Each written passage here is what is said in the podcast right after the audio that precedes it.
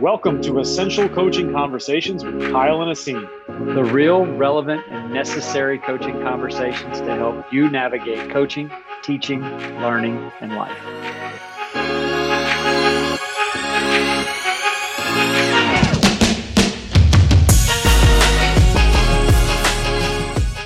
Welcome back to episode nine of Essential Coaching Conversations with Kyle and Aseem. Uh, we brought you a, a, special bonus episode this week about our EC Rocket Chat. If you didn't get a chance, it's a pretty short one. It's like half an hour long. Um, just goes kind of into the into the logistics and the logic behind having a chat and what it's for and really who it's for.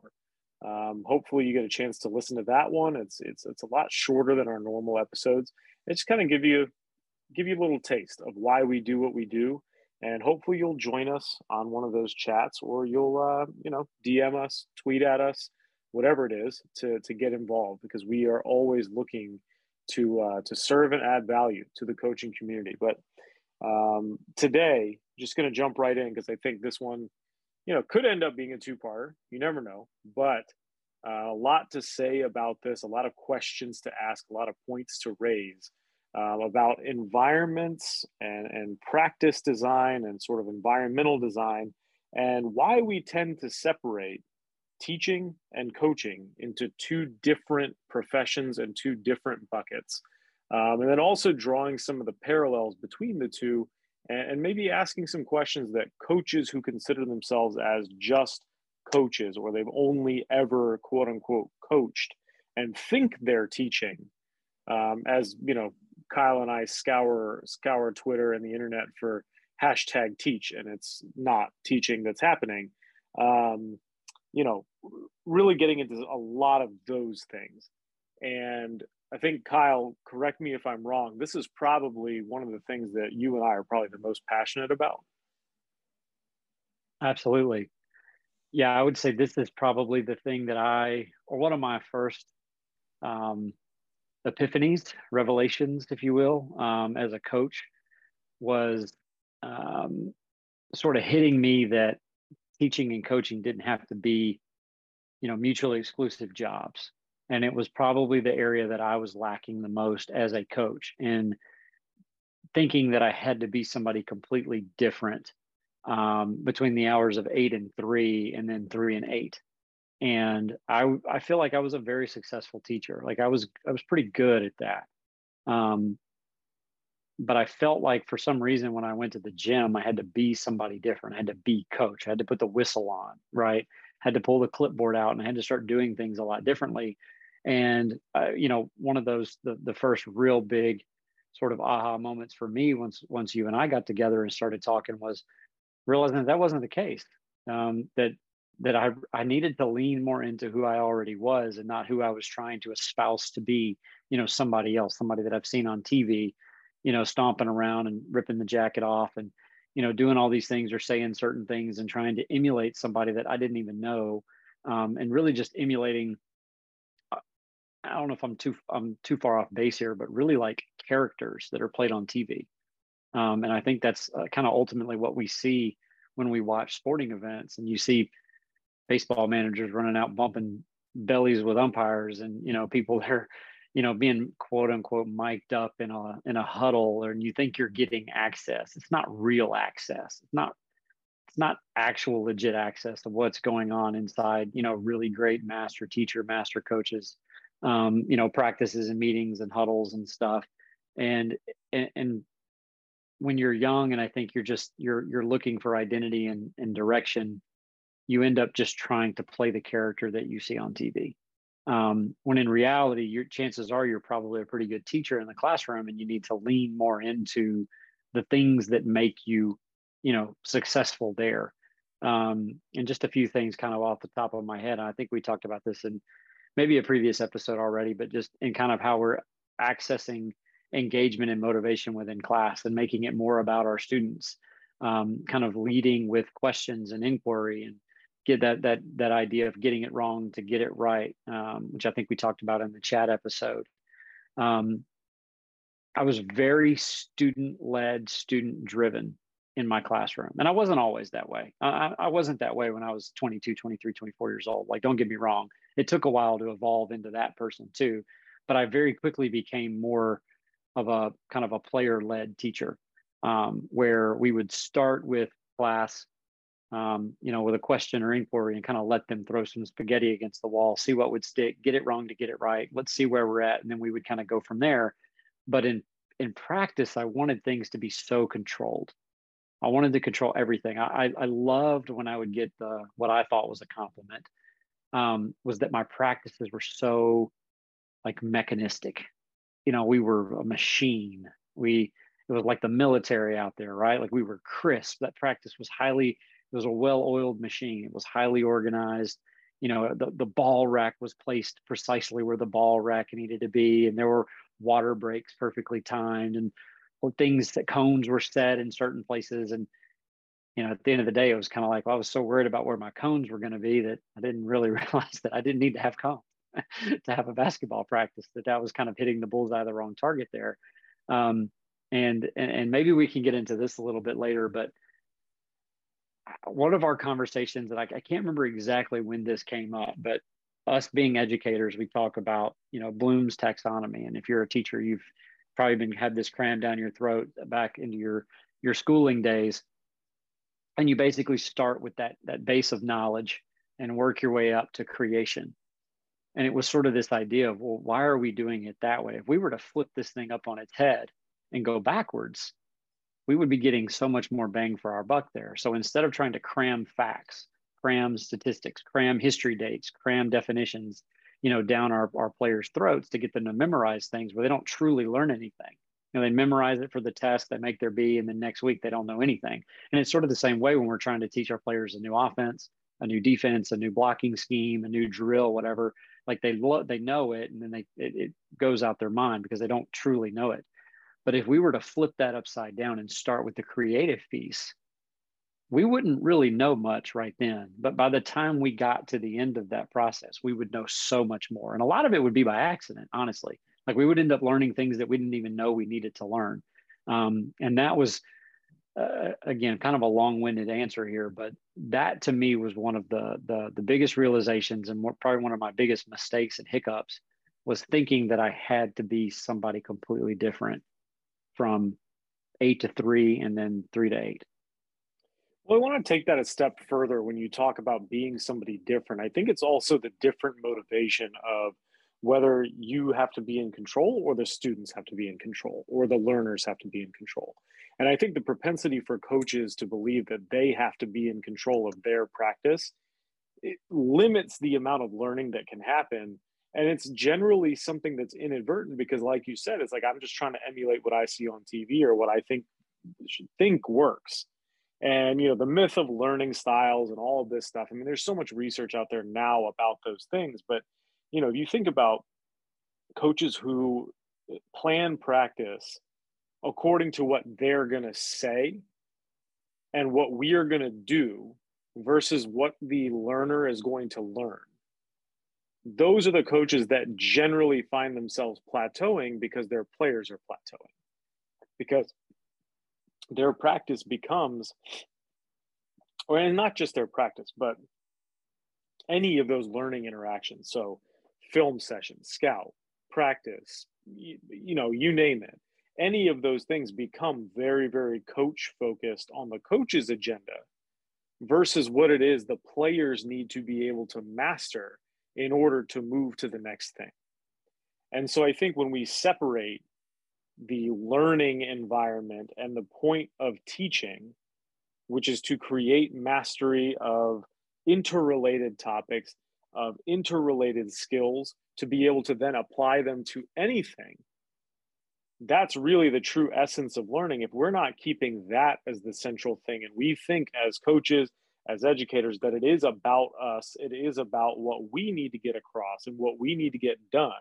And I'm sure there's coaches out there laughing right now because as, as they have planned practice in the past listen I'm, I'm guilty of it just like you're guilty of it right i got to get this in mm-hmm. we got to get this done this is what's important today this is our task today well i would challenge you if you've ever taught in a classroom before.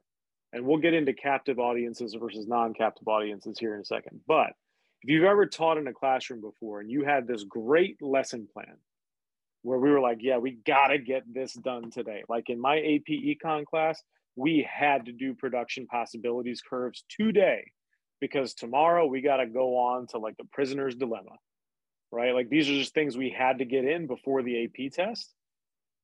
All of a sudden, my projector doesn't work. All of a sudden, my notes aren't there. All of a sudden, kids have forgotten their pencils. They're not ready to go. We have a fire drill in the middle of class. Picture day. Picture day. Or day. we get into a conversation as a class that is far more important for the development of those students than anything I could teach them that day. Or we've got questions going on and we what are you going to say in a classroom? We don't have time for questions. Come find me mm-hmm. afterwards.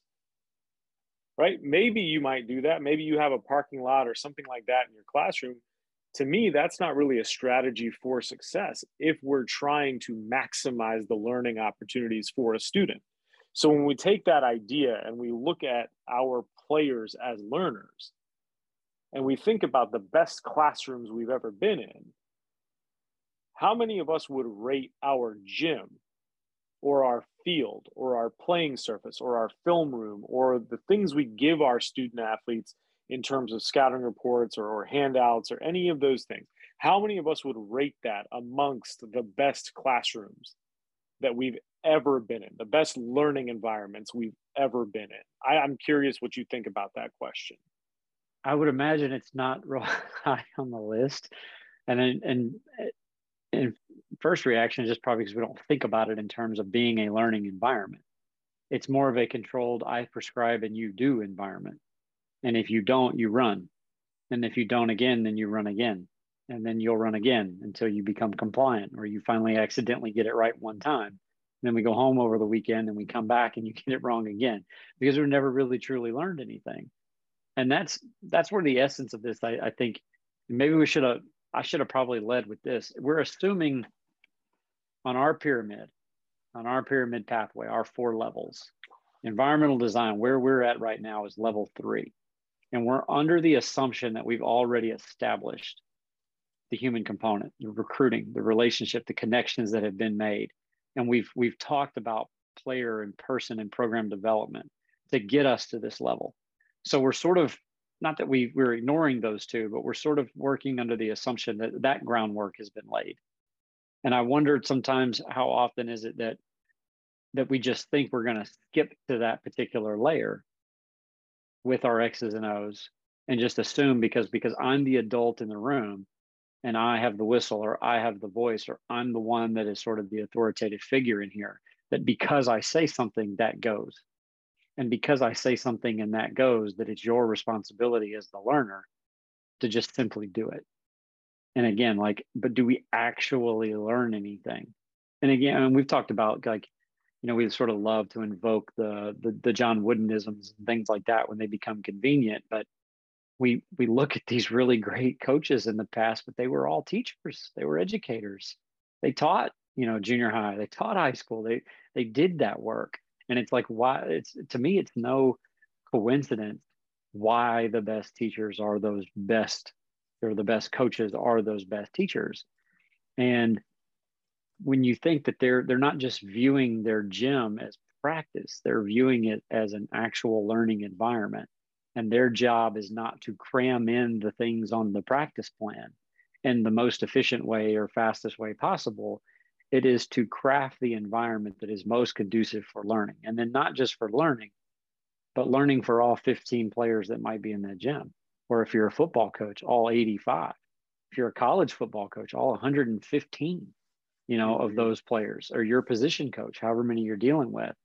And then you we've got to understand that that you know the the climate piece to this that that climate is constantly evolving and changing and that your 15 players in your gym on Tuesday might be a lot different when they come into the gym on Wednesday.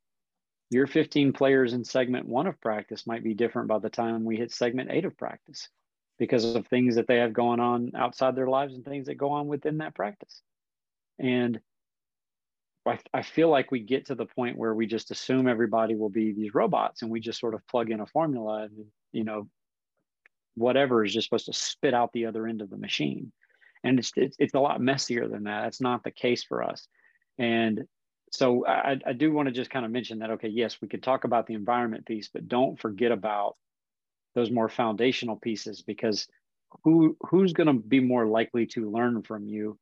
Somebody that trusts you and is engaged and motivated or somebody that's you know completely tuning you out? And so there's that legwork and that recruiting that has to be done.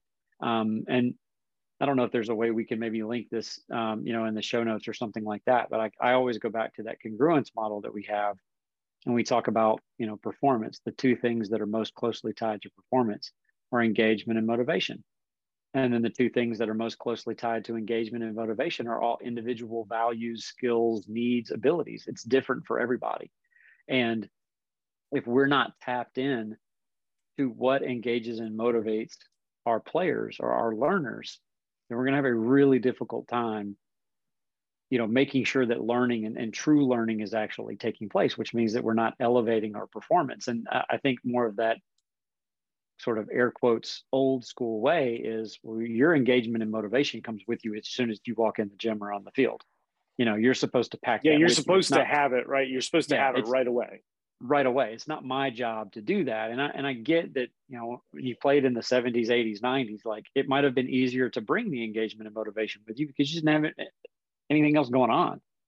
You know, there weren't as many distractions. You, the world wasn't quite as as big and as small at the same at the same time you weren't constantly inundated with social media and text messages and you know tiktok apps and all these kinds of things where there's a lot of things that are that are competing for somebody's engagement and motivation and we then as the teacher or the coach have to compete for that as well and if we're just going to assume that they're going to pack it with them that's a fallacy and we're, we're going to end up you know banging our head against the wall every single day just assuming that that's going to be the case so let's take this maybe in another direction or sort of drill this down a little bit. So I think there's a couple of different points and questions that, that we're going to hit. And, and I want to go back to something I'd heard. I don't know who said this and, and, you know, leave a comment, whatever, if you can figure out, if you can remember, but I remember there was an NBA skills coach or there was an NBA coach who said that, you know, he's worked with uh, hundreds of different guys and the one question that they all want the answer to is can you help me get better? And that comes from a place of can you help me get my next contract? Can you help me get better? Can you help me learn? You know, especially if I'm just been traded or whatever it is. And so I think as a teacher, and not, and, and I'm saying teacher as in a classroom teacher, right? Somebody who is trained in the art of teaching, somebody who has experienced, you know, 150 kids on their roster over the course of five classes that they're teaching out of seven periods in a day. Can you help every learner get better? Because at the end of the day, that's what they want. Especially if they are the captive audience that has chosen to walk into that gym that day. Hmm. right? Kyle you you have never had a class correct me if i'm wrong. You you were a teacher for 12 years right? Yep. Yep i was a teacher for seven half, 12 and a half, half. right so between the two of us we have 20 years of classroom experience. Can you think of a class period that you had where every single kid wanted to be there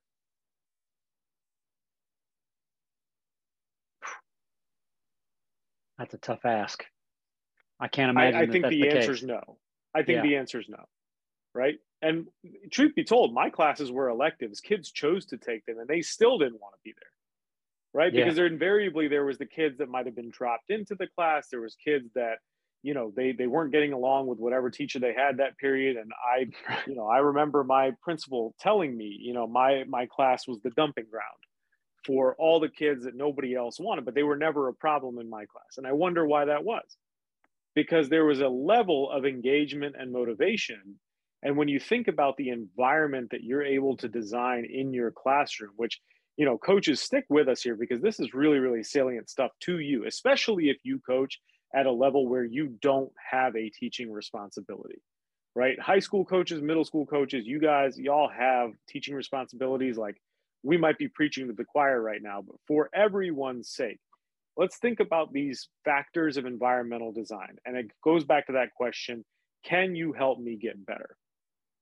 Can you help me get better? So the best classrooms to me, all right, and, and Kyle, feel free to jump in, correct me if I'm wrong here.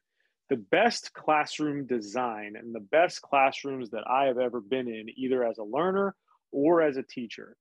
And, and for background, I have taught special ed middle school math in a resource room and as an inclusion teacher. I've taught high school business, I've taught high school marketing, I've taught AP classes, I have taught non AP classes, I have taught adults, and that's what my background is in, is in teaching adults in higher education. And I parlayed that into a high school teaching career that I thought was very successful. So I've taught other teachers or aspiring teachers how to be teachers as well. Right. And so in those environments, the ones that I've been in that have been the most successful, the best classrooms we've ever been in, number one, the task is appropriately challenging for everyone in the room. The task is appropriately challenging for everyone in the room. So I want, if you're a coach, look at what you're doing in practice. Is each task appropriately challenging for every player on your roster? Kyle, what does that make you think of? Do you think of differentiation when I'm talking about that?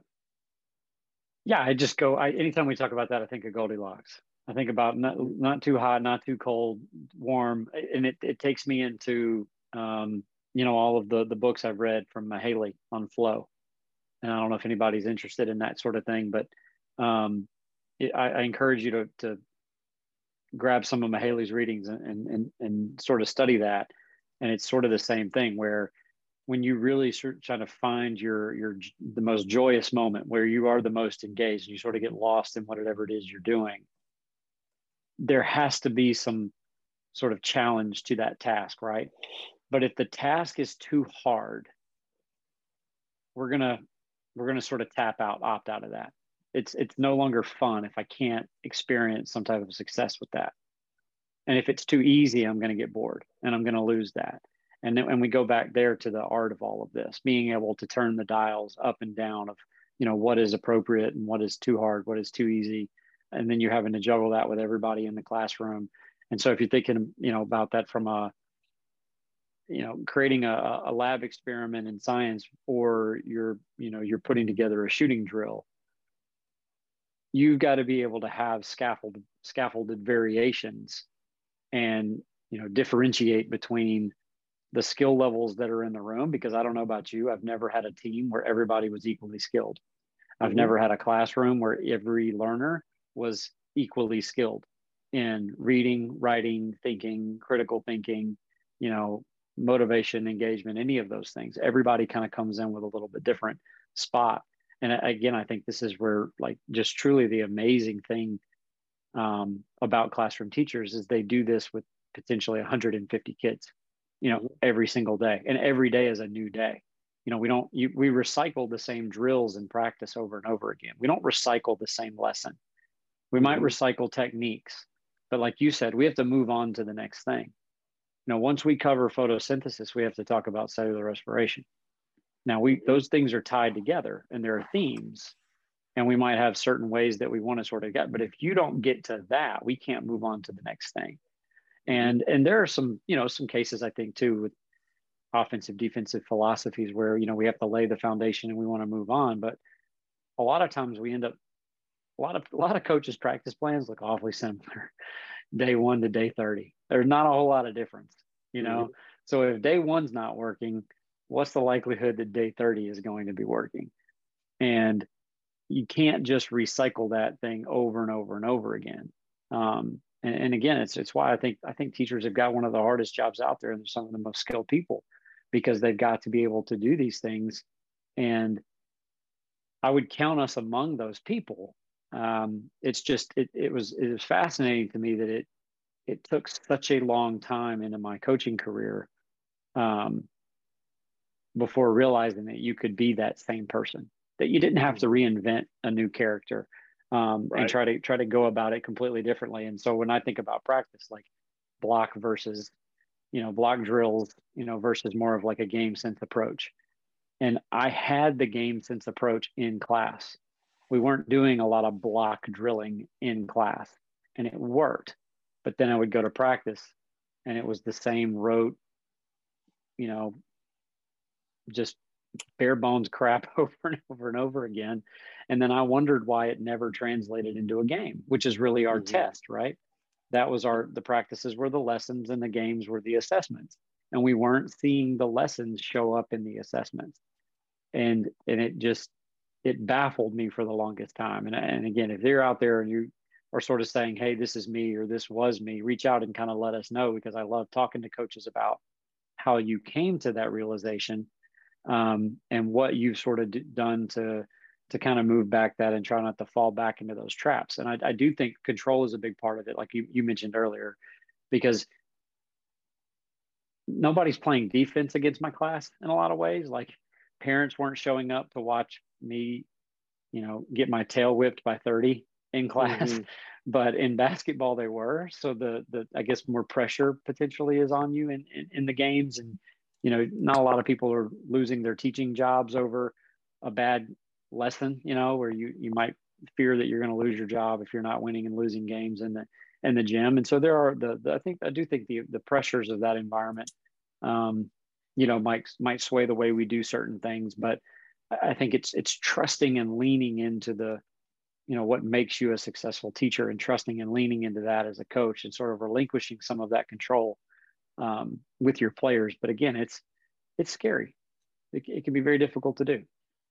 Yeah, and and you're it can be super difficult to do, and I think it, I didn't do a good job of it early in my career until I learned that it was okay to do. But I, I want to go back to this point you made about assessment before getting to the rest of these things about you know the the best environments that I uh, you know that personally I've ever been in. But I I want to sort of maybe change the narrative if we can. I think when we say like you know, practice is like class and then the games are an assessment. I don't want to say that the games are the assessment of the player and the coach. I want to say the games are the assessment of the environment we created in practice. Yeah, absolutely. That's what we're assessing. And so coaches like I know that we get judged and we get evaluated on winning and losing and and you know all of these sort of external formulas of what what makes a successful coach, but I think we can even shift that feedback. And this sort of feeds into the next point, but shifting that feedback from, hey, we lost this game, but let's dig a little bit deeper and see what parts of this game replicated our practice environment. Can we find our practice on the film? And if we can, great. Let's keep rolling with that because we're practicing the right things. We just need to get better at the things that are happening the most if we can't find our practice on the film. So if you can't find your star passing drill on the film, which please show me a clip if you have one. I fail to mm-hmm. believe that it exists, but if it does, great. Like if you can't find your star passing drill on on the film, then maybe you need to cut that. And we have a resource actually that we use that's that's fantastic about how you rate the things you do in practice on their effectiveness of what you're trying to get out of it. And I think that's where we can reassess a lot about whether the game is the assessment of us as people or it's the assessment of our environment in which our players are being appropriately challenged at all levels. Um, because I think too, when you have kids that act out in class, right? Maybe there's some kids that are super duper smart or they're super duper gifted or whatever it is, like they're high achievers or whatever, but they tend to act out when they are not being appropriately challenged. And so that's where too teachers have this in, this incredible ability to know what all 33 kids in their class need in order to be successful. But we as coaches struggle then knowing, hey, I've got to be able to teach to the middle sometimes. But I also need to be able to keep my highest achievers locked in mentally and be able to appropriately challenge them with some different scaffolds and some differentiation of how I'm going to give them feedback about where their skill level is, as opposed to maybe the 15th kid on the team who's just struggling to be there right now. Mm-hmm. And so utilizing that ability to really reach that Goldilocks level of feedback with every single learner in your classroom the same way we need to be able to do that with every single player in our gym. And that's hard. But that's why you hire assistant coaches who have that ability as well. And that's where the development for coaches has to go is being able not just to create those environments, but maintain those environments. And then helping people thrive in those environments because everyone is aligned on how we give each other feedback about the things that matter to that one individual learner in that one individual instance and not losing the individual for the site of the team. Um, you know, the next thing I have here is, is, and it's sort of related, but it's, it's a little bit different. I think it's pushing each learner to make growth from where they were. And so I think it's it's funny because we talk about like targets and we want everybody to to you know hit a certain benchmark or whatever it is, but you've got your really really really good players who maybe only need to improve or maybe they're only going to improve 5% that year. Yet our team mantra is 1% better every day. Well, that means that if that kid gets 1% better every day in five days, they will have maxed, maxed out their season. Yeah, so they're done. Do? They're done. Right. So, yes, the mantra is nice of 1% better every day. I think we've all said it. You know, we have clients who have that on the back of their shirts. Like, I get it. And maybe that's a little bit facetious because you can always improve at things. I'm not saying you can't. But I think when we're able to push each learner individually, and this goes back to that question can you help me get better? By the time most teams hit midseason, their practice is all about team concepts.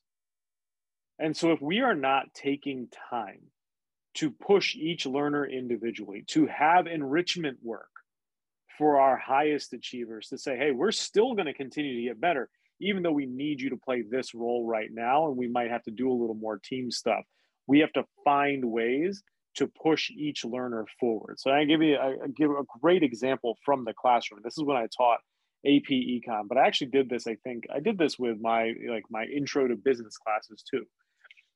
I used to have them make the test.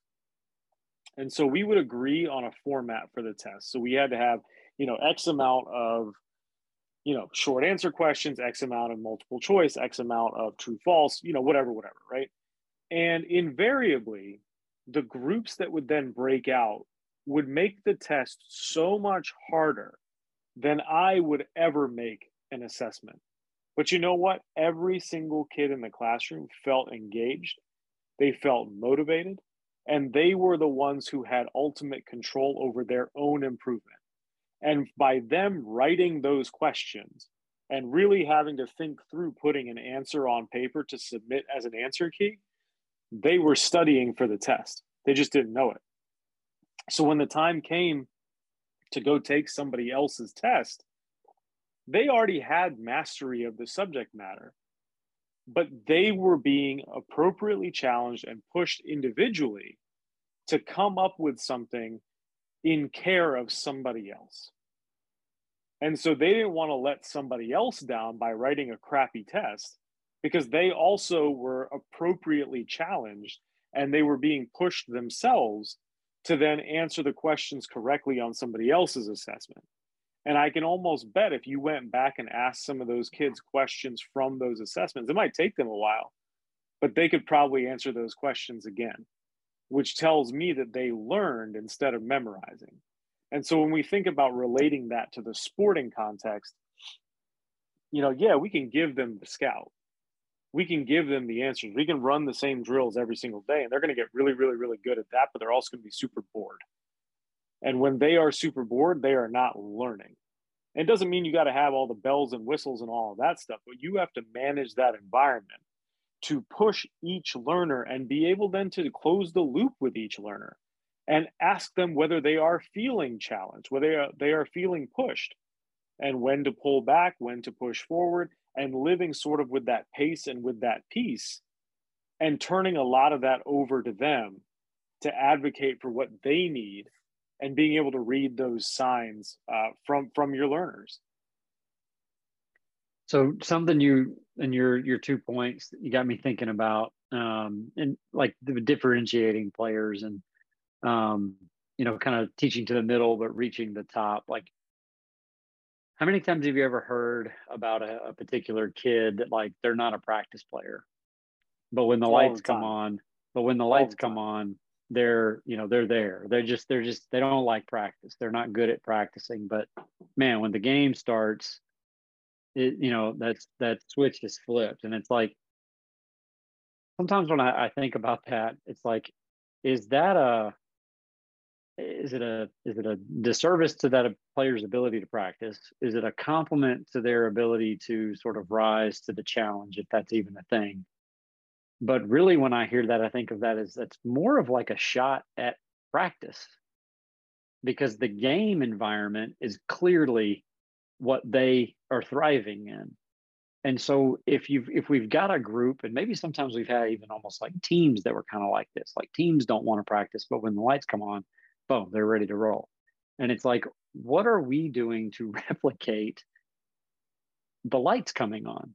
Why are we not turning the lights on every single time that we're in the gym or that we're in practice or we, we're creating that environment? So it's not to say that those those particular players or kids don't enjoy this or can't do it or they don't want to practice. They clearly do. And they're showing you where they're successful. But we've got to go out and kind of meet them where they are and, and build that environment for them. And I think that's where a lot of times we're, it's another ish, uh, instance perhaps where we're telling on ourselves as coaches. Now I've got these three, you know, these three defensive guys on my, you know, football coach. I'm a defensive coordinator. I got these three guys in my secondary that they just, man, they hate practice. They're just not good at it. But on Friday nights, man, they're ready to go. And it's like, well, then what are you doing in practice to not turn the lights on for them? And I, I think that that's sort of the same thing with like kids in a classroom. Like you've got kids that are great in class and maybe they're not great testers. And then you have sort of the reverse of that where they they they don't really love class and they're not they're kind of dazing off or they're doodling on their book or they they don't come they are they're always checking out the day before the test but then they take the test and they knock it out of the park and it's like they're clearly showing you what they are capable of. They have the skill to be successful. They are learning. They can learn. What are we doing to go and reach them to create that that lights on moment for those players or those students? And i think what you just said and coaches go back about 10 seconds and Kyle said the words can learn. I think classroom teachers that are really, really good at their jobs have a firm belief that every learner can learn. And there are some, and Kyle, you know these people, where they were the ones in the teachers' lounge that you avoided like the plague. Like I never went into teachers' lounge. Like I didn't want to talk to these people about kids that were on my roster, like you know, whatever. I my wife tells me horror stories right now because she's still in the classroom. Like I, I had no interest in talking to these people because they believed that students, whoever they were, student A, student B, didn't matter, that some of them did not have the capacity for learning. Hmm. And that to me is like the cardinal sin of coaching, teaching, education, any of those things. If you say about a player that they are just too dumb to learn the plays or they can't learn or I can't reach them or they just don't practice hard. No, no, no, no, no, no, no, no. You need to look in the mirror as the environment creator and figure out a way to challenge that individual individually and reach them individually to help them help them learn and help them grow. And maybe their route to mastery you need to provide multiple routes to mastery. But i think as as we get into sort of the like competitive part of of athletics like we don't have time to do that. Mm. Yep okay well that player also doesn't have time to be belittled every day and waste their time with you while you try to serve everybody else on your team and you sort of forget about them because they ain't jumping on board with whatever you're doing right there is a give and take here there has to be. Otherwise, we don't have what I think is, is the third part of a really, really great classroom, for the best classrooms I've been in. And that's a collaborative environment with individual focus within that collaboration. So here's a great example of that. Like we get into, you know, we get into practice and all of a sudden everything we do is team oriented and we're giving team feedback like we got to do this, we got to do that. That's all well and good. But if I don't feel like I'm getting better, I'm not being appropriately challenged, I'm not being pushed myself, and I'm able to just sort of skate through, and then all of a sudden I have to do something individually, and I'm the spotlight is on me. Some players are okay with that, some players are not. But if we're able to create a collaborative environment where players have to support one another in order to win, so 100 point games is a great example. I can't win 100 point games by myself. I can't win three on three by myself. If we're playing Wildcat or something like that, I can't do it by myself. But my individual skill, my individual mastery has to be able to contribute to the group. And so when you think about that in a classroom setting, you can take it back to, you know, the the the test idea that I talked about a few minutes ago, right? Can you help me get better? Well, that that question now extends to my teammates what if I'm the best player on my team? I'm writing a great test. I know all the answers to this. My the rest of my my group has no idea. How are we activating their individual skill? How are we activating their individual focus and their individual ideas to contribute to the group? And so when you get into this thing of like, all right, well, we're going to have like, you know, the red team versus the white team, it's the starters versus the next five well, if you have 15 kids on your team, what are those other five kids doing? Right. They're just sitting there watching somebody else get reps and they don't feel a part of the collaboration. And so, thinking about ways, how do we get everybody first team reps in the classroom? Do you ever just have five kids sit on the side while the other 10 do the work? I, don't think that ever happens in the classroom. If it does, it's, it's an awful classroom right? So, how do we then activate in a collaborative manner each individual person's skill level to then increase it while collaborating with the entire group? Doesn't mean you have to get every rep, it means you need to get first team reps and have an opportunity every day, an equitable opportunity every day to prove that you're on the path to mastery of whatever it is we're trying to do. And I think this goes back to what you were talking about with like photosynthesis and then cellular cellular respiration and all of those things. Like the interrelatedness of mastery of topics is something that we could probably do another podcast episode altogether about in terms of sport and how many of those skills are interrelated, but we choose to treat them as silos. And so we say, like, okay, well, that kid's not a good passer. All right, well, what else can they do though? That kid is not a good ball handler. I don't want her throwing that pass, or I don't want him setting that screen, or he is not a very good rebounder. All right, but what other contributions can they make to this collaborative process? So it's not all about just cold calling kids. And no, and actually, just... here, you know what I'm going to say to that, Kyle? No. binary feedback for you. Yes and no. Yeah. Like, it's not about that. Like Doug Lemov is a great guy, but like a lot of the things that he espouses and like, you know, edu celebrities like him espouse to coaches doesn't actually work. Right. And we can talk about like the psychologically safe environment that you have to have to even start cold calling in the first place. But that goes back to control. Like there is no opt out in practice right? If you refuse to answer a question because you don't want to look stupid or you don't want to answer the question, like you're just going to get kicked out of practice. But if we have created an environment where I can cold call you because that's what we do here, and you are like you're in a, a part of this collaborative process of learning, that's very different than just adopting cold calling because some guy told you that it was a good idea right? So unless you've gone through and actually taught in the classroom, I'm not saying like coaches that haven't done it or haven't taught in the classroom and weren't good classroom teachers aren't good coaches. Like I think there's good coaches at every every level. We discussed that in the last the last episode, right? What I'm saying is you have to take all of those teaching tactics with a grain of salt and learn how those things actually work and the science behind them before you just start using them and thinking that when your kids do something and you say yes that they're going to understand what you're saying yes to right? We are not clicker training a dog right? We're not marking behaviors.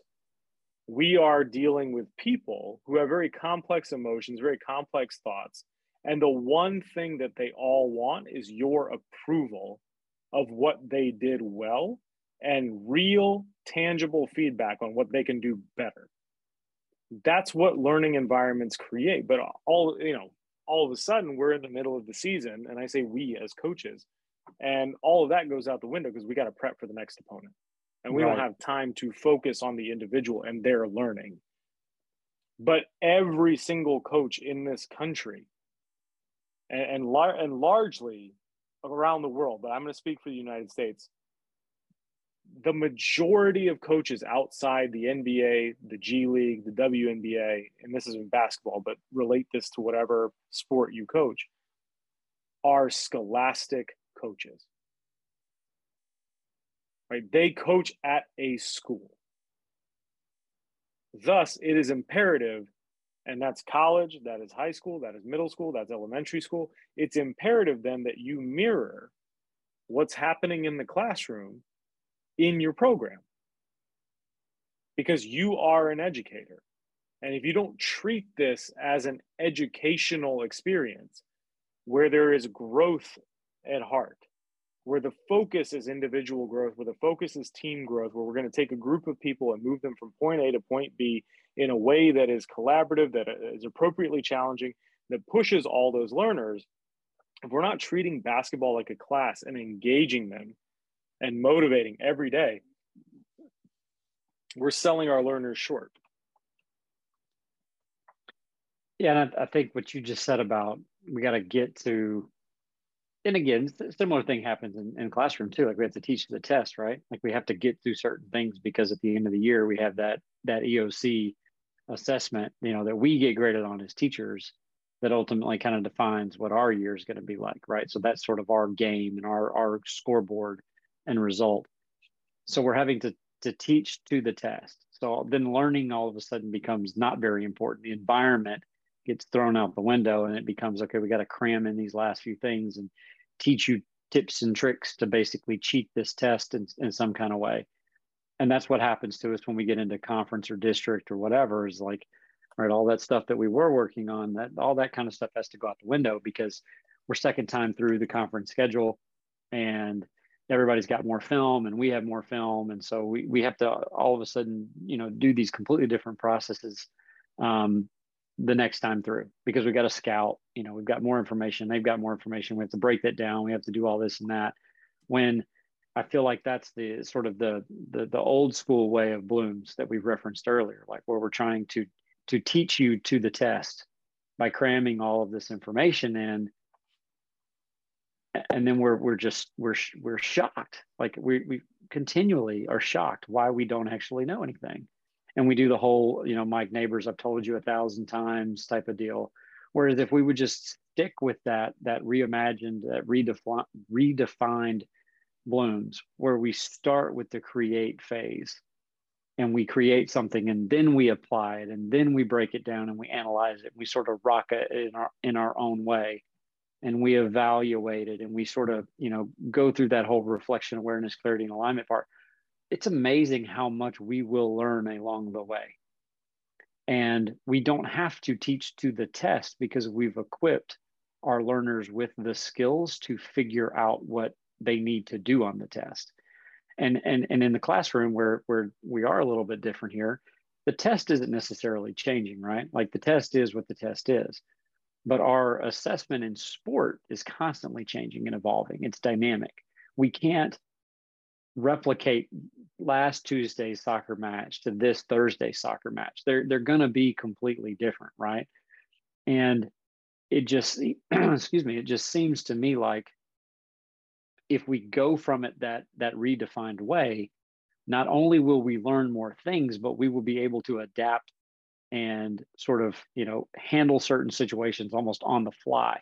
Whereas if you constantly stick to your rote prescribed, you know, checklist of things, well, as soon as the environment or the test or the assessment or whatever doesn't follow that exact formula, we're screwed. And our players are, and our, our our our students are, and all of a sudden it's like, man, like that that worked so well in practice in my controlled environment, in my quote unquote lab. But then all of a sudden, I'm not in the lab anymore. And that that dynamic set that we worked on five on 0, 500 times in practice, and it worked every single time. The only key was that we had to enter the ball into the right wing. Well, guess what? The team you're playing tonight is way more athletic than you, and they don't let you enter the ball into the right wing. Okay, what next? And mm-hmm. it's as if we don't understand what the next question on the test is going to be. And we just have to rip the whole thing up. And then we want to start over again. But if we would go from it, from that, again, that sort of reimagined, re, reverse engineered way, okay, well, now we're not just equipping them with answers, we're equipping them with the ability to think and the ability to problem solve and the ability to to figure things out and find solutions as they arise not just memorizing formulas. Like Kendall's in first grade and we're having to do all these flashcards, you know, addition and subtraction flashcards and stuff. And I get why we have to do that.